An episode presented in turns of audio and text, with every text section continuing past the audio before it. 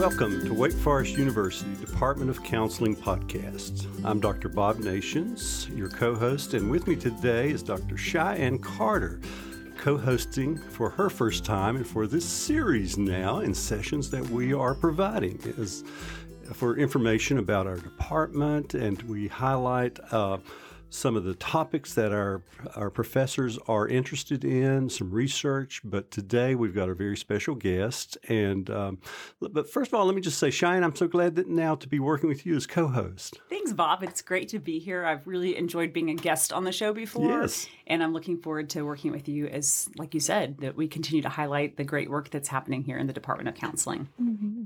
Wonderful.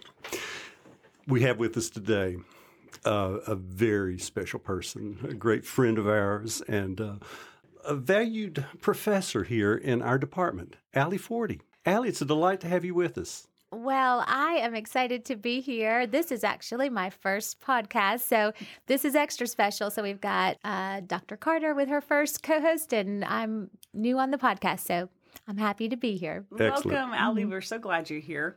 You know, Bob, one of the things that we do in the Department of Counseling, along with having a graduate program, is we are also involved at the undergraduate level. We have a minor in health and human services. Mm-hmm.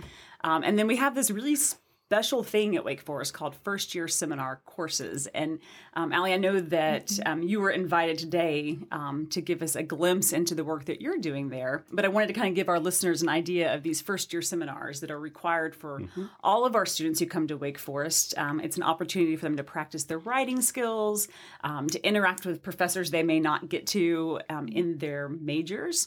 Um, and the neat thing is that the professors get to choose their topic. So we have all kinds of different courses around um, Sherlock Holmes or bluegrass music. And these aren't necessarily taught by people who are in literature or who are in the music department, but just with professors who are getting to talk about what they're passionate about. And so, Allie, you know, we were really hoping that we could spend some time talking with you today about the first year seminar course that you have created, as I know that it is kind of an outpouring of who you are as a professional counselor. Well, thank you, Cheyenne. Um, so, my first year seminar is called Thrive Creating a Life of Positive Well-Being.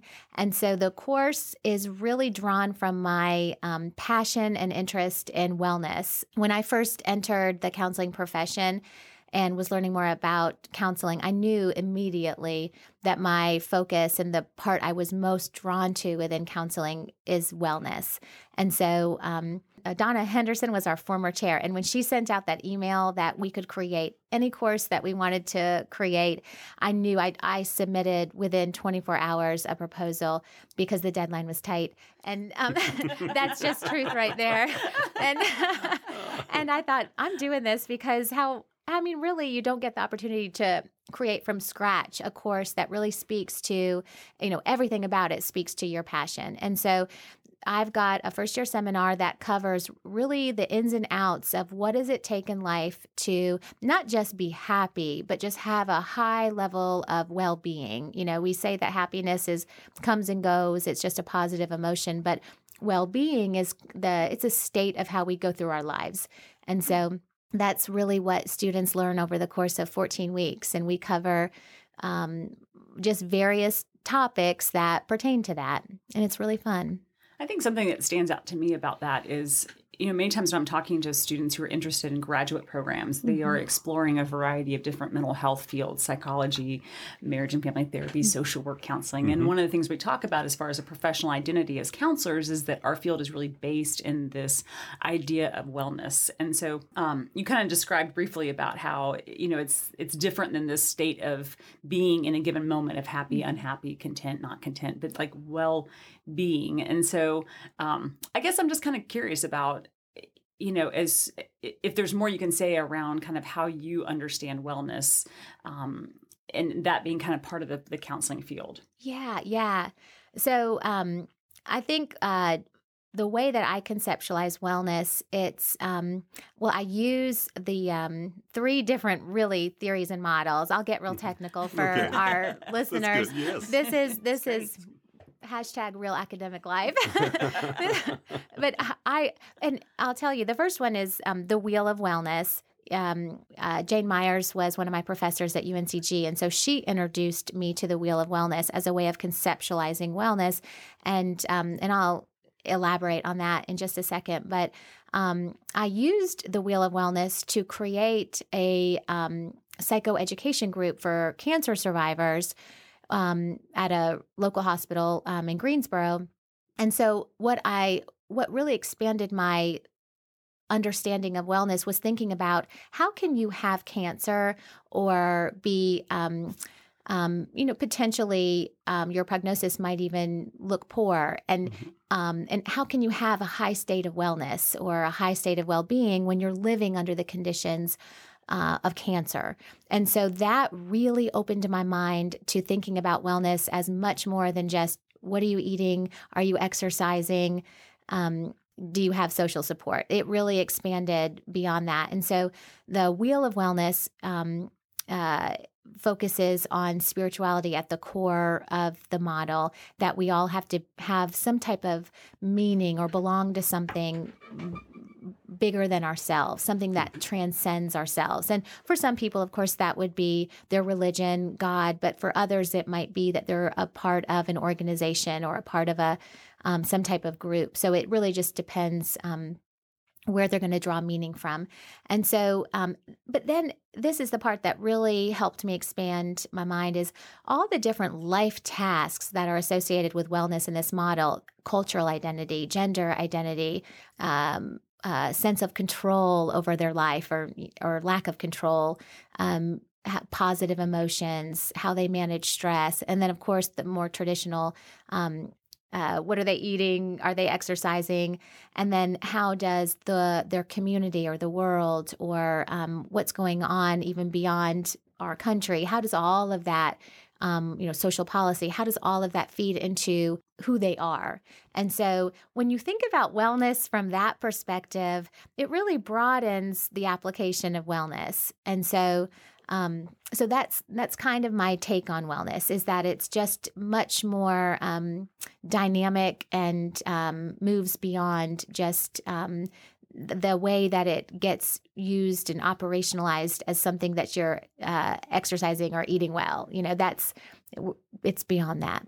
That's always interesting to me too, in in, in the ways that um, we get interested in that in um, going into the counseling field. I know we have the Masters in Counseling program for clinically mental health and also school counseling, and we have this. We, we all teach in the in the Masters on campus and online, but also we have opportunities to work with our undergrads through our minor, through first year seminars that we're talking about today, and and we also do some academic advising. And one of the things that I find out that I really enjoy, and this is some anecdotal kind of feedback, is that when folks are talking about taking their first year seminars of my advisees, and some of them come back and say, I'm taking Thrive, and I know exactly where they are. And they say, I'm loving it. So Allie, every you know, I don't know what your valuations look like, but the ones that I receive are, are wonderful. They really appreciate that, and it, it helps them to see the world in a new way. It's helping them to reorient themselves into into a mm-hmm. focus mm-hmm. about who they are and just the things you're talking about.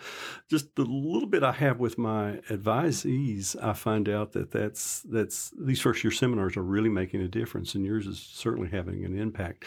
Um, I'm curious how you you're talking about how you see it as a, a, a way that benefits us therapeutically, and particularly in the area of counseling. Um, how did you first get into uh, this whole theme of wellness for yourself? I know you are are such a just the conversations we have have had. you you're such a well balanced person and trying to exercise and eat right and do all the, the good things that that help enrich your life and help thriving be part of who you are and your wholeness and wellness. So it's been nice to hear what you do, and you're an inspiration to us all. Uh, one of the things that that I was curious about though is how did you get into it? When did you realize that this was something that was not just um, something that's going to be beneficial in balancing our life, but there really is some um, benefit to it that has been empirically seen, explored, researched. Uh, when did all of a Mhm. sudden you find out that that research uh, really supported what you believed? Uh, so I love that question. Um, and thank you for sharing Yes, the absolutely, feedback about. absolutely. I love Oh. that as well. Um, you got fans out there. that well, I'm glad that they're leaving and saying good things. they are. They are. but uh, Yeah, so well, I've just lifelong always been drawn Okay. towards wellness. I come by that just honestly, it's just very natural. Um, it's you know we gravitate towards what interests us. Um, uh, and where we get positive feedback, and it always felt good to um, uh, participate in things that improved my wellness or to talk about wellness. I Mhm. like to read about it. So, just from a personal lens, th- it's been a lifelong thing for me. Um, and then, uh, but once I started as a master's student and uh, and I'm ashamed to admit this, um, but uh, I did not know before going into counseling that wellness really was a core component of what creates our professional identity.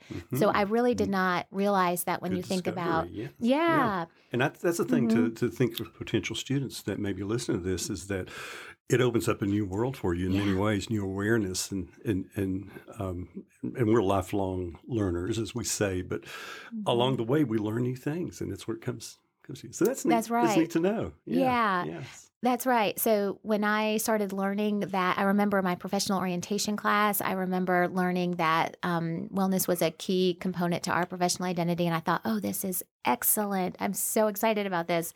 And then I learned in our lifespan and development because it was taught by Jane Myers, and she um, put a real wellness spin on lifespan and development. I thought this is great. You know, I just got more of it, and then um, and then really.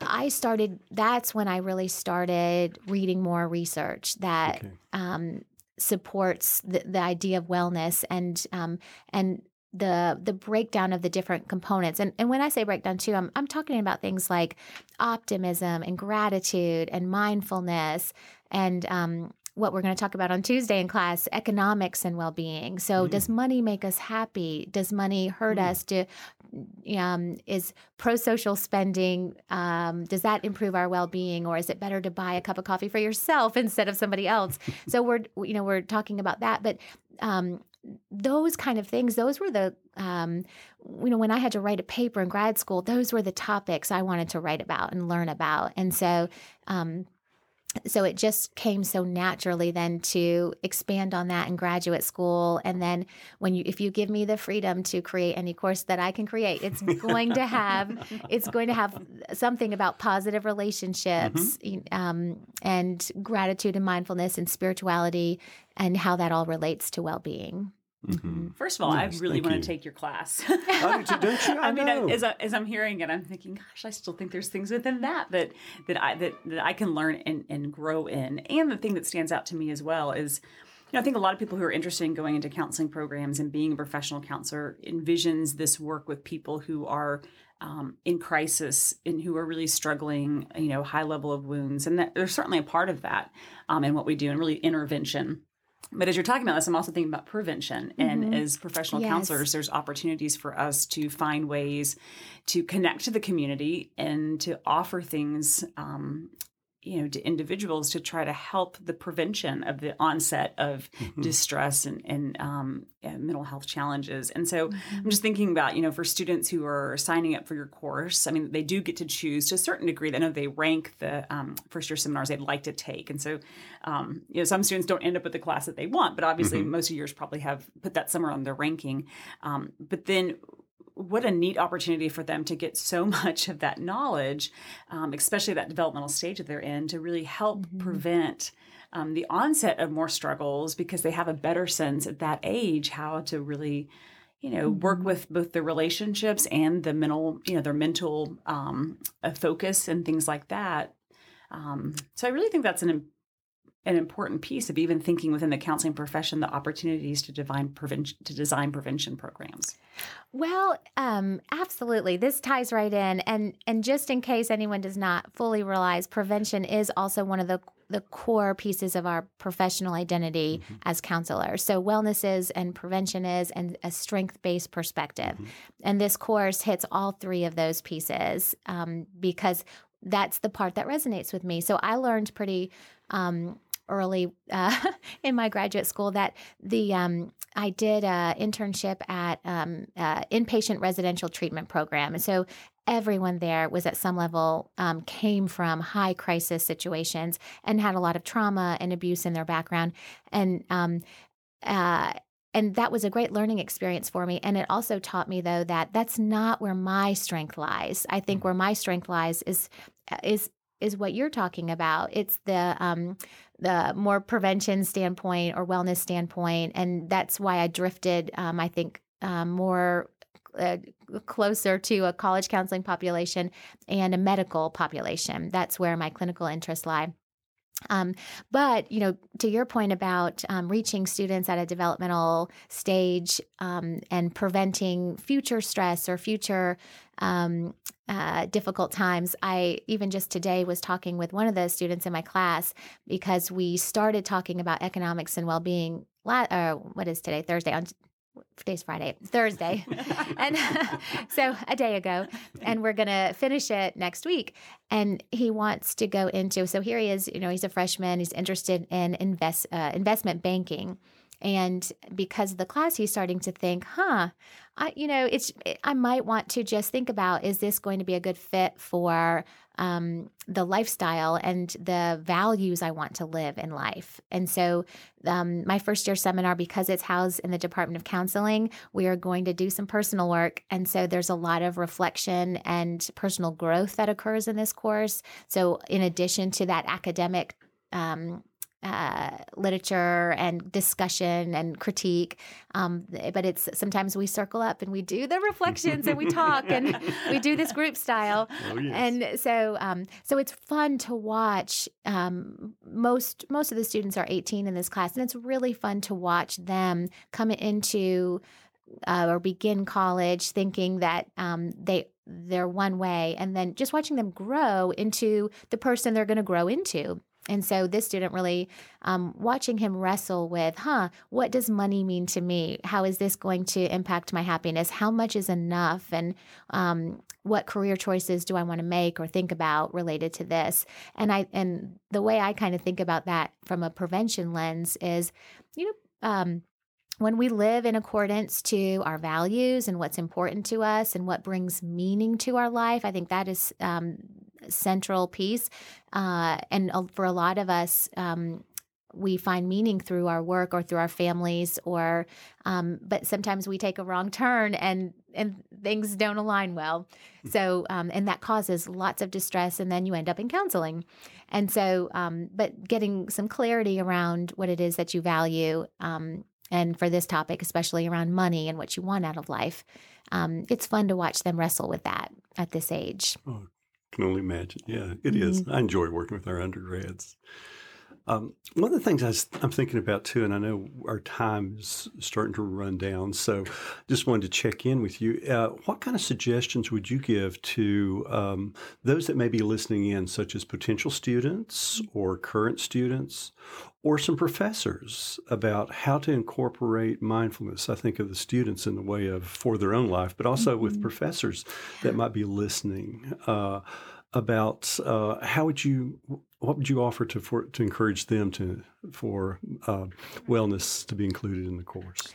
I love this. Thank you for asking Oh, that. That is so good because uh, one of my the big tips. This is my take home tip is to uh, when it when you think about incorporating mindfulness into your life because mindfulness in a um, uh, in you know in my opinion and there's a lot of research out there to support that um, really is one of the core foundations for wellness it's really Mhm. hard to um, to have high levels of well-being if you're not awake and present to what it is you're experiencing in life. And so um, but i think one way to incorporate it into life because more uh, i think people resist it in some ways because it sounds daunting. I've got to sit on a pillow and meditate for 20 minutes or 30 minutes and they give up because it's it's Mhm. overwhelming and daunting and who has that time and so um, I tell my students, and this was how I got into it with my own practice, is starts really small, just like you would if you were going to run a 5K. You're gonna you're you're not going to run three miles on your first day. You're going to inch into it, and you might run walk a little bit. And I think mindfulness is like that as well.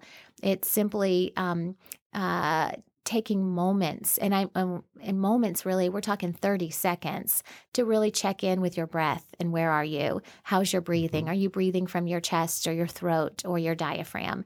It's um, you're in the grocery store line and it's really long, and it's just becoming aware of of what's happening for you in that moment. It's um, pulling into, I do this every single day before I come to work. I pull my car into the parking lot. I sit there for a moment, and this is like 15 seconds, and I just become aware of my breath. And I just stay in that moment for very little. Um, because uh, I'm usually 10 minutes behind where I'm going. So, so there, so I think, um, so my tip would be reconceptualize what it means to start, say, a mindfulness practice, reconceptualize it to fit in your life in a way that is sustainable. So um, rather than go big or go home. I'm a big fan of go big or go home if you're ordering pizza or something, but not not when you're starting out for mindfulness. so yeah, start small. Start really small because then you get to notice how good it feels and you you can um you'll find other ways to integrate that if you can kind of conceptualize that as small. So that would be my biggest tip is um start small.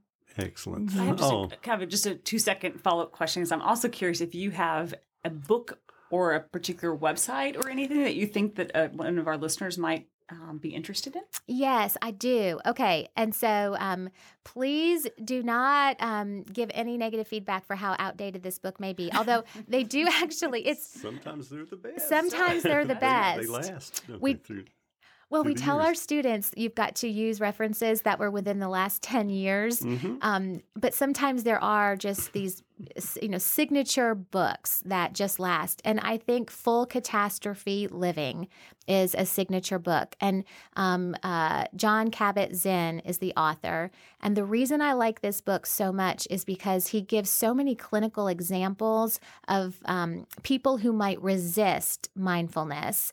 And um, uh, sometimes it's the people who resist mindfulness the most. And and I and I say the word resistance um, not to mean a negative. In the world of counseling, resistance is a way of communicating. So it's not necessarily that it's bad. So I want to clarify that. So that that but um, but some people might it might be harder to lean into the idea of mindfulness. And he gives really great clinical examples of reasons to lean into it a little bit and then how to lean into it. So it's got a lot of um, he can capture some buy-in for the topic. Um, there's he supports uh, mindfulness with research. He's one of the um, first people um, to really bring mindfulness to the mainstream and um, and teaches you how to do it. So uh, full catastrophe living.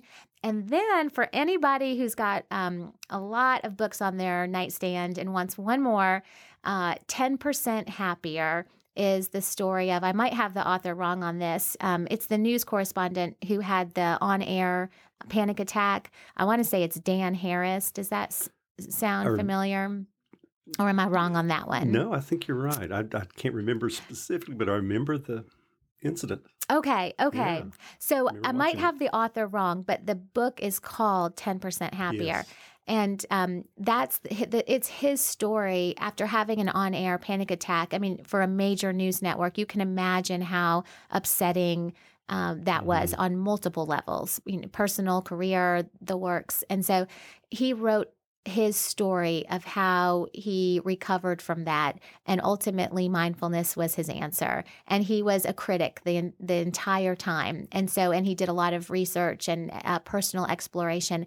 And so I'm drawn towards anything that that tells you why not to do it or there's resistance to it and then um, and then you land in a more mindful place. So i think those two books are very relatable to um, uh, probably most listeners and they also um, can help you and there's there are resources in both of those books and the how to's and um, especially full catastrophe living It's excellent. Mm-hmm. Excellent resources. And Um, we're so glad you're with us today, Allie, and for all that you bring to this department. And any students that are listening in, they can see what kind of uh, topics and, and what kind of personality and what our professors offer as well. And they would certainly benefit from being in class with you and having you as a professor, as always. So that's I'm, I'm just very grateful for what what you have brought to us today and helped expand our understanding of, of wellness. Um, is there anything else that you wanted to add to what we've talked about already that's you'd like to share? Well, so now that you've warmed me up, I could just talk for the next hour. You know, I was nervous to talk for 20 minutes, but no, I'll say no because I'll just keep going and going. Okay. So, but thank you. I'm really, this was really fun to talk with both of you. And, um, uh, and as always, I'm excited to talk about wellness. And so thank you for, for giving me the opportunity to do that. Okay. All right. Well, the only thing I can think of is just tell, everybody be well.